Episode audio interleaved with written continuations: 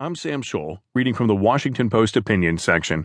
The pain pill epidemic isn't going anywhere until we end coal's dominance. By Nick Mullins. Before going to work as an underground coal miner, I worked for a subcontractor installing large mine ventilation fans throughout the Appalachian coal fields. My coworkers were a rough sort. Some had worked as underground miners, while others had known only industrial construction or demolition. Several of them abused pain medications.